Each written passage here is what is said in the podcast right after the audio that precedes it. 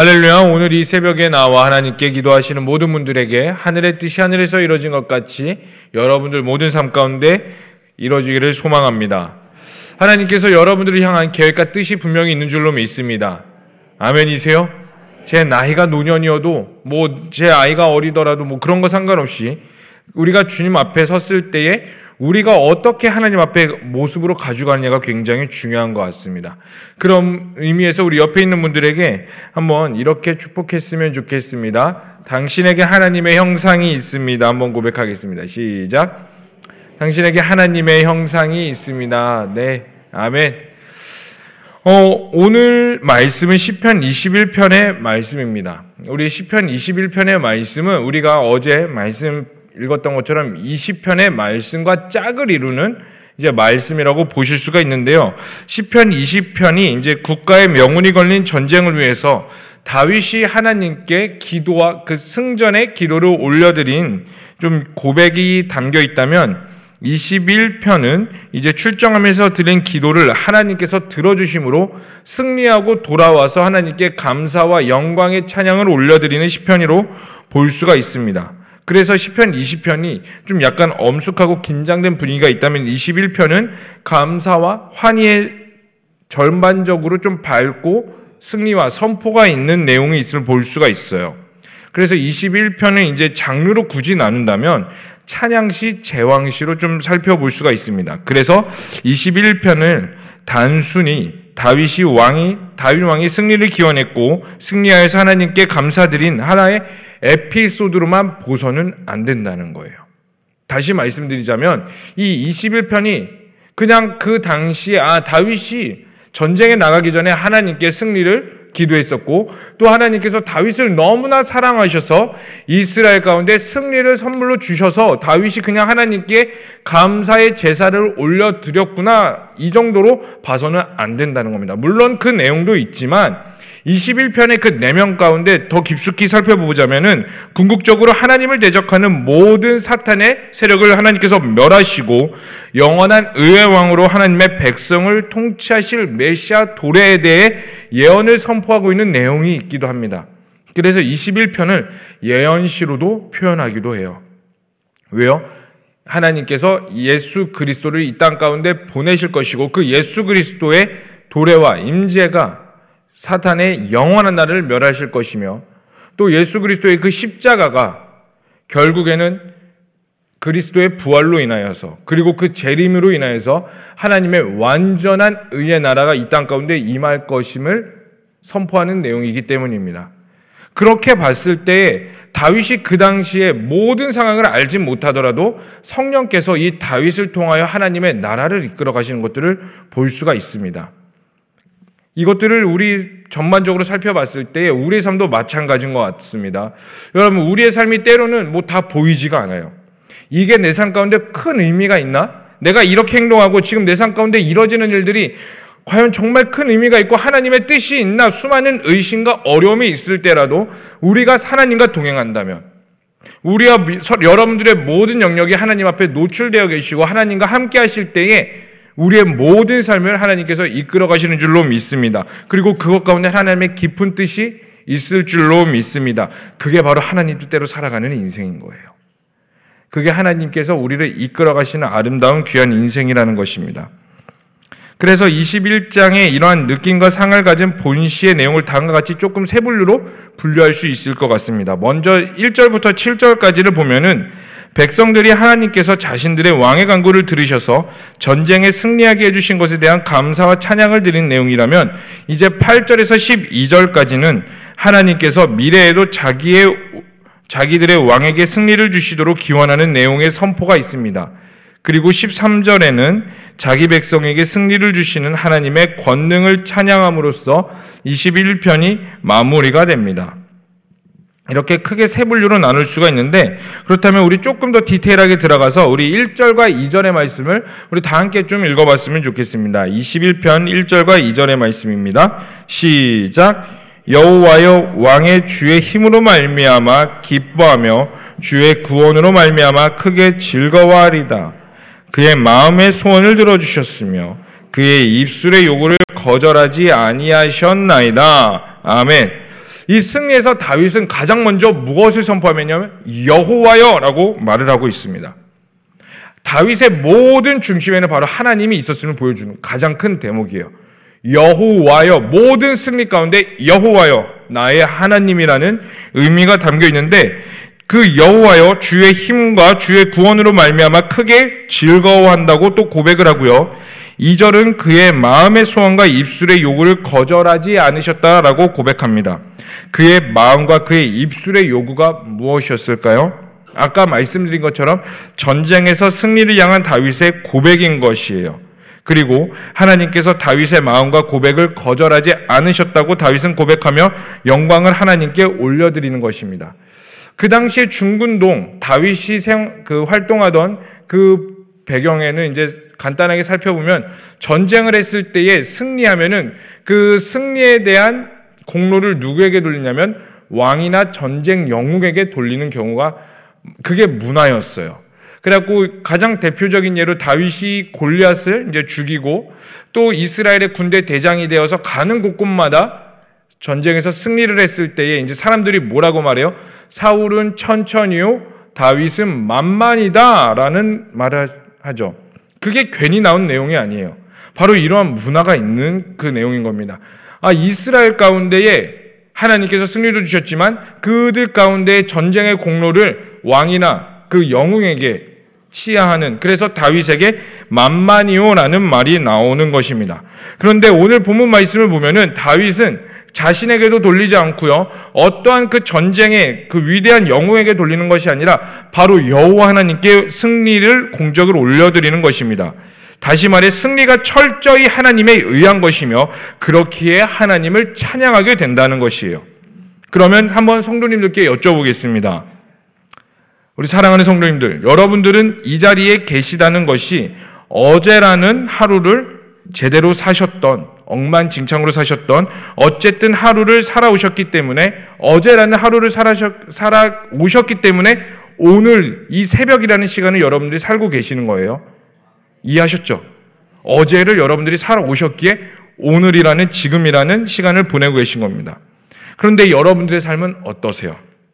늘 평안하세요? 아니면 전쟁과 같고 광야 같은 삶을 살고 계십니까? 물론 지금 평안할 수 있습니다. 그런데 그 평안이 오기까지 항상 평안하셨어요? 아니면 너무나 전쟁과 같은 삶을 살다가 평안을 누리고 계시는 건가요? 이런 분들이 계실 수 있습니다. 아, 저의 삶은 태어날 때부터 지금까지 평안했어요.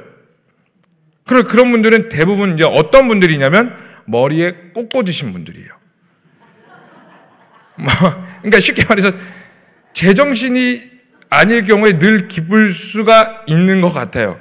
우리가 올바로 살아가고 제정신이라면은 우리의 삶이 사실 늘 평안하지는 않습니다. 우리의 삶은 참 쉽지 않습니다. 그런데 우리가 시대를 볼까요? 우리 어르신들 보시면은 이제 가끔 우리 젊은 세대를 보면서 뭐라고 말하죠? 참 살기 좋다. 제가 군대 있을 때 저희 외할아버지께서 저에게 이제 편지를 한번 보내신 적이 있으세요. 이제 요즘 군대가 뭐 굉장히 뭐 짧고 뭐 핸드폰도 할 수 있다 뭐 그러는데 뭐 제가 나름 있을 때도 뭐 부조리도 있었고 어려움이 있었습니다. 근데 그 할아버지께서 저에게 뭐라고 말씀하셨냐면 이 군대 2년이라는 시간이 참 짧구나. 3년은 갔다 와야 될 텐데 너희가 가서 무엇을 배우겠니? 안타깝구나. 이렇게 저희가 이 편지를 보면서 이 할아버지 뭐 근데 우리가 그 과거의 삶을 여러분들께서 과거의 삶을 보셨을 때 어때요? 참 지금 삶은 너무나 살기가 좋고요. 조금만 가면 모든 게 다 있고요. 우리의 삶에 필요한 모든 영역들이 우리 가운데 있습니다. 과학은 발전하고 있고요. 심리랑, 심리학이라던가 아니면 우리에게 위로와 평안을 주는 모든 것들이 발전돼 있어요. 그런데 우리의 마음과 삶을 보면 오히려 더 강팍해지고 있으며 사랑은 식어지고 있고 남들은 다 잘 되고 평안한 것 같은데 나만 안 되는 것 같고 지금은 아파트는 막 지어지고 있는데 나의 아파트는 없는 것 같은 이런 굉장히 어렵고 힘든 상을 우리는 살아가고 있습니다. 그래서 우리 가운데 특히 젊은 세대들 가운데 어떤 현상이 일어나고 있어요? 자살이라는 열매가 일어나고 있어요.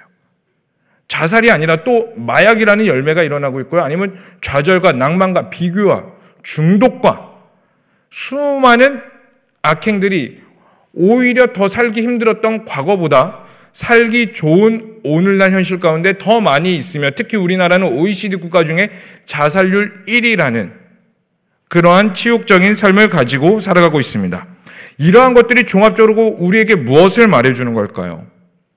우리의 삶에 일어나고 일, 우리, 우리 삶에 일어날 수 있는 수많은 일들을 우리가 해결할 수 없기에 우리가 이겨나갈 수 없기에 그쪽으로 도피하는 거예요. 즉 다시 말해서 자살이라는 영역으로 도망치는 거고요. 마약이라는 것으로 도망치는 거고요. 여기 일본에서 뭐 가져온 문화인데 히키코모리라는 우리 아이들이 방에서 나오지를 않아요. SNS에 빠져서 가상현실에 빠져가지고 방에서 나오지 않으면 현실을 살아내지 못하면 그쪽으로 도망치고 있는 그러한 삶을 우리 가운데 살아가고 있는 것들을 보게 됩니다. 그런데 이러한 삶 가운데서 우리의 삶은 오늘이라는 현실을 우리는 도망칠 수 있고 패할 수도 있으며 좌절할 수도 있고 낭망할 수도 있습니다. 그런데 여러분 중요한 건 뭐냐면 여러분들은 어제라는 삶을 잘 사셨던 못 사셨던 살아내셨고 그 살아냄으로 인하여서 여러분들이 이 자리에 있다는 것입니다. 그게 넓은 의미로 우리가 보자면요. 여러분, 우리는 승리에 대해서 너무나 높게 생각을 해요. 내 삶이 잘하고 거룩하게 살아야 되며 뭐 누군가는 뭐 성경 몇 장을 읽었고 기도 몇 시간을 했으니까 나는 오늘 하루 승리했다. 나는 오늘 거룩한 생각을 했으며 나는 오늘 죄에서 멀리 했기 때문에 나는 오늘 승리했습니다라고 말하는데 아니요, 여러분. 더 넓은 의미에서 승리는요. 내가 그런 것들을 지키지 못하더라도 내가 때로는 낭망할 수도 있고 좌절할 수도 있습니다. 그럼에도 불구하고 내가 어제라는 하루를 살아내서 오늘 하나님 앞에 나왔던 이 지금 이 순간 그게 바로 승리라는 거예요. 여러분들이 이 자리에 나오셨던 거 어제 힘들 수도 있습니다. 도망칠 수 있었어요, 여러분. 세상 사람들과 같이 똑같이 자살이라는 것, 마약이라는 것, 중독이라는 것, 아니면 여기에 말하지 않았지만 수많은 죄의 육력으로 우리는 도망칠 수 있었고 하나님으로부터 멀어질 수 있었습니다. 그럼에도 불구하고 여러분들이 이 자리에 나오셨어요. 그게 바로 여러분들 가운데 하나님께 나오는 승리가 되신 것입니다. 그런데 여러분, 그 승리는 어디서부터 왔을까요? 여러분들이 잘나서요? 여러분들의 의지로요? 아, 나는 남들보다 의지가 좀 더 강하니까 남들은 죄의 유혹에 빠질 때 나는 이 자리에 나왔어. 아니라는 겁니다. 바로 하나님으로부터 승리가 온 줄로 믿습니다. 그래서 우리 다 함께 로마서 8장 26절의 말씀을 읽어보겠습니다. 시작. 이와 같이 성령도 우리의 연약함을 도우시나니 우리는 마땅히 기도할 바를 알지 못하나 오직 성령이 말할 수 없는 탄식으로 우리를 위하여 친히 강구하시니라. 아멘. 우리가 어떻게 살 바를 알지를 못할 때에 우리가 때로는 너무나 힘들고 무엇을 위해 기도할지도 모르고 여러분 진짜 힘들면 기도도 막히게 되더라고요. 사람들이 너무 힘들 때 야 기도에 하나님이 다 들어주셔. 근데 진짜 극도의 힘듦으로 들어가기면요 기도할 힘조차도 없어요. 그냥 하나님 앞에 비명만 나올 때도 있고요. 비명도 나올 힘도 없어서 그냥 폭 죽여서 완전 폐잔병의 모습으로 고개 팍 숙여서 주여 단전에서부터 주여 이 한마디로 사실 나오기가 굉장히 힘들 때가 많아요. 그럼에도 불구하고 그러한 과정을 거쳤음에도 불구하고 오늘 우리가 하나님께 예배할 수 있고 이 자리에 있을 수 있는 이유가 뭐냐면 성령께서 우리를 붙잡고 계시고 지금도 우리를 위하여 강구하고 계시며 우리가 기도할 때 기도에 힘을 더할 수 있도록 함께하고 계신다는 그 뜻인 것입니다. 성령이 계시기에 우리의 삶에 버티면서 승리할 수 있었던 것입니다. 아멘이세요? 그렇다면 다시 한 번 더 묻겠습니다.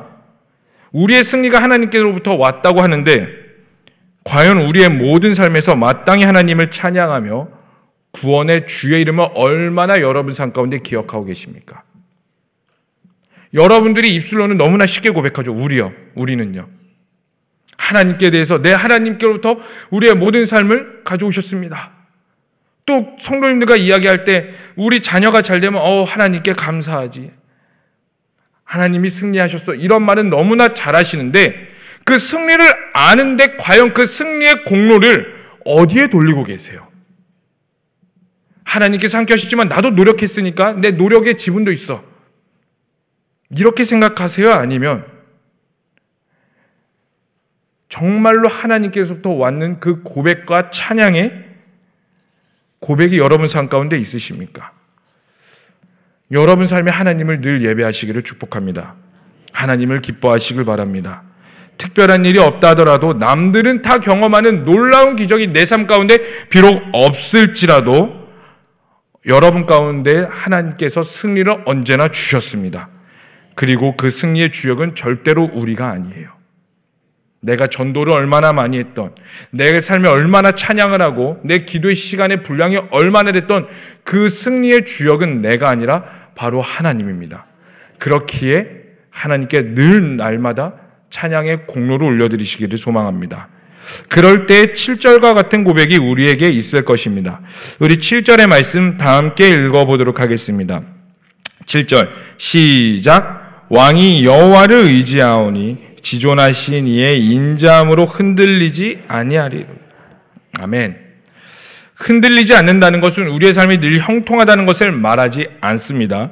우리의 삶이 성공 궤도를 향해 가고 있다는 것도 말해주지 않아요. 흔들리지 않는다는 것은 어떠한 상황 가운데서도 하나님과 나의 관계가 흔들리지 않는다는 것이에요. 그런데 여호와를 의지하는 것, 흔들리지 않는다는 것은 갑자기 한순간에 떡 일어나지는 않는 것 같습니다. 우리는 하나님과의 관계를 맺을 때 어느 정도 딜을 하죠. 하나님과 이제 협상 테이블로 딱 갑니다. 하나님, 제가 이 정도 할 테니까 하나님은 이 정도까지 저에게 해주세요. 하나님, 저에게 너무 많은 걸 요구하지는 마세요. 아니면 하나님 내 자녀 이것만 해결되면 저 주일 성수하겠고요. 봉사하겠고요. 이거 하겠고 저거 하겠습니다. 이것만 지나간다면 제가 하나님께 올바로 살겠습니다. 이런 고백을 굉장히 많이 하게 돼요. 그런데 여러분 솔직하게 봅시다. 그런 일이 끝난다고 평안해지나요?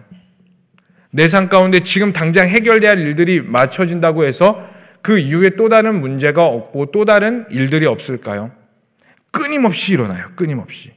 이것만 해결되면 이 동산만 넘어간다면 이제 평안할 것 같아서 하나님께 순산대로 쫙 달려갈 것 같은데 이 동산이 넘어가면 무슨 산이 있어요? 북한산이 있어요.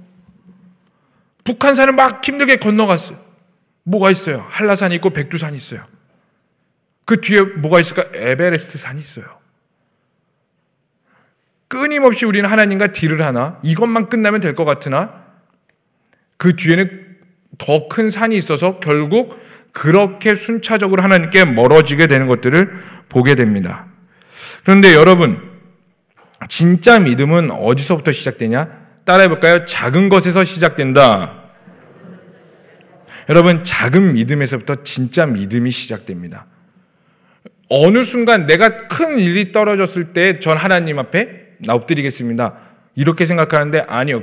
작은 것에서부터 하나님 앞에 순종하고 그 순종으로 말미암아 얻어지는 기쁨과 승리의 보상을 경험해 보지를 못했는데 어떻게 결정적일 때 하나님을 선택할 수 있냐는 거예요.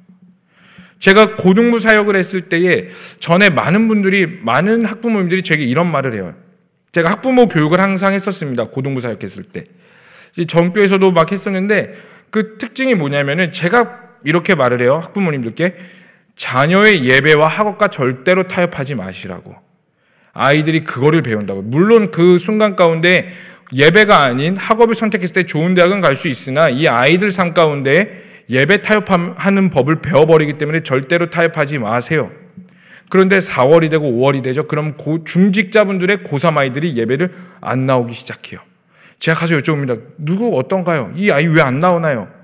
아우, 그때는 전도사님이었으니까 전도사님, 제가 이 아이 예배 잘 책임지고 있습니다. 일부 예배 잘 드리고 있고요. 그 이제 대학교 가면은 잘 또 예배 나올 수 있도록 제가 잘 지도하겠습니다. 그렇게 말한 경우에 99.9%의 아이들이 청년 가서 교회에 나오지 않아요. 왜 그럴까요? 옛날부터 예배, 내 삶과 예배를 타협하는 법을 이미 배워버렸기 때문이에요. 이걸 다시 우리로 돌아서 말해볼까요?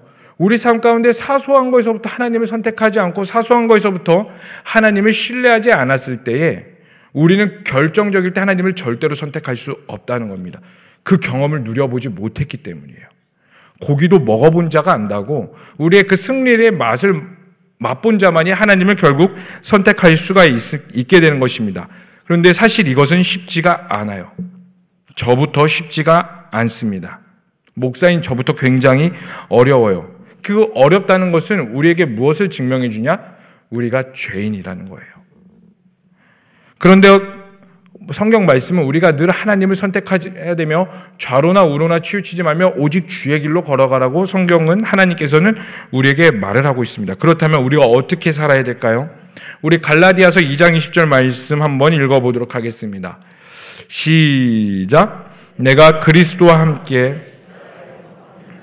그런즉 이제는 내가 사는 것이 아니요 오직 내 안에 그리스도께서 사시는 것이라. 이제 내가 육체 가운데 사는 것은 나를 사랑하사 나를 위하여 자기 자신을 버리신 하나님의 아들을 믿는 믿음 안에서 사는 것이라. 아멘. 우리가 죄인임을 알고 먼저 우리가 십자가에 죽어야 돼요. 여러분 저 십자가에 죽으셔야 됩니다.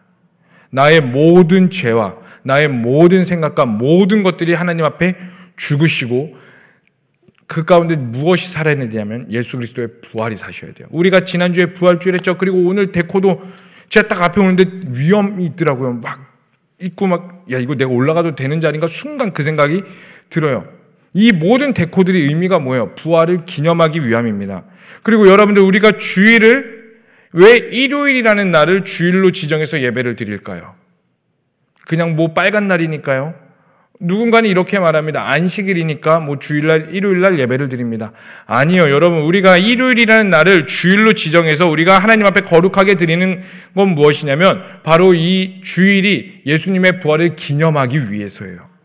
여러분, 예수님의 부활이 있으셔야 됩니다. 그리고 그 부활의 믿음의 신앙을 가지고 살아나가시기를 소망합니다. 모든 것에서부터 하나님을 선택하시고 하나님을 의지하시기를 소망합니다. 지금 고민이 있으신 분이 계시다면 눈 딱 감고 하나님을 선택하세요. 그리고 하나님께 승리의 찬양이 여러분 삶 가운데 늘 고백하시기를 바랍니다. 이것이 우리의 삶이 흔들리지 않는 방법이에요. 우리 마지막으로 13절 읽고 좀 마무리하도록 하겠습니다. 우리 21 편 13절 한 목소리 읽겠습니다. 시작. 여호와여 주의 능력으로 높임을 받으소서. 우리가 주의 권능을 노래하고 찬송하게 하소서. 아멘. 우리의 인생의 끝에 이러한 고백이 있기를 소망합니다. 여러분 인생을 이끌어 가시는 분은 바로 하나님입니다. 그리고 하나님께 영광과 존귀와 찬송을 마음껏 올려드려서 우리의 인생의 말미에 이러한 고백이 내면 깊은 곳에서 그리고 여러분 자손 대대로 있기를 소망합니다. 그리고 이 고백이 또 여러분 자손과 또 그 자손에게 그 자손에게 계속 이어져서 하나님의 나라가 무너지지 아니하면 영원토록 함께 하시며 궁극적으로 다시 오실 예수 그리스도의 선포와 사탄의 몰락과 하나님의 영광이 우리의 삶 가운데에 저 천국에서조차도 늘 울려 퍼지는 삶을 우리 지금부터 살아가기를 마음껏 소망합니다. 그래서 성령님이 필요합니다. 그래서 이 시간 함께 좀 기도하기를 원합니다. 성령님, 그래서 우리 가운데 성령님이 필요합니다. 우리가 죽어져야 되는데, 그 승리가 있어야 되는데, 우리가 너무나 연약하여, 여전히 우리가 죄인이라서 그 승리의 삶을 맛보지 못할 때가 많습니다. 갈라디아서 2장 20절의 말씀.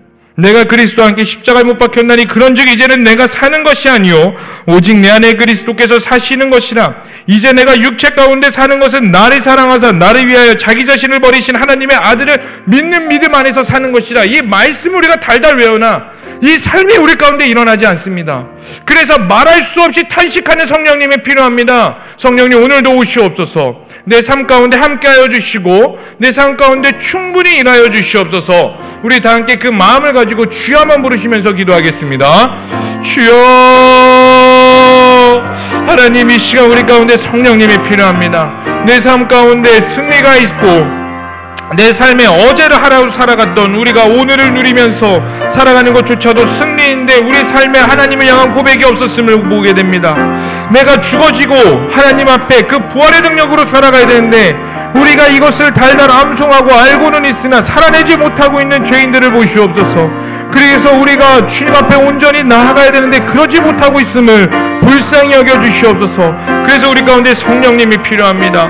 그 승리를 온전히 맛보기 위해 성령님이 있어야 될 줄로 믿습니다. 어제와는 다른 더 깊은 하나님의 임재가 있기를 소망합니다. 주님을 더 깊이 알기를 원합니다.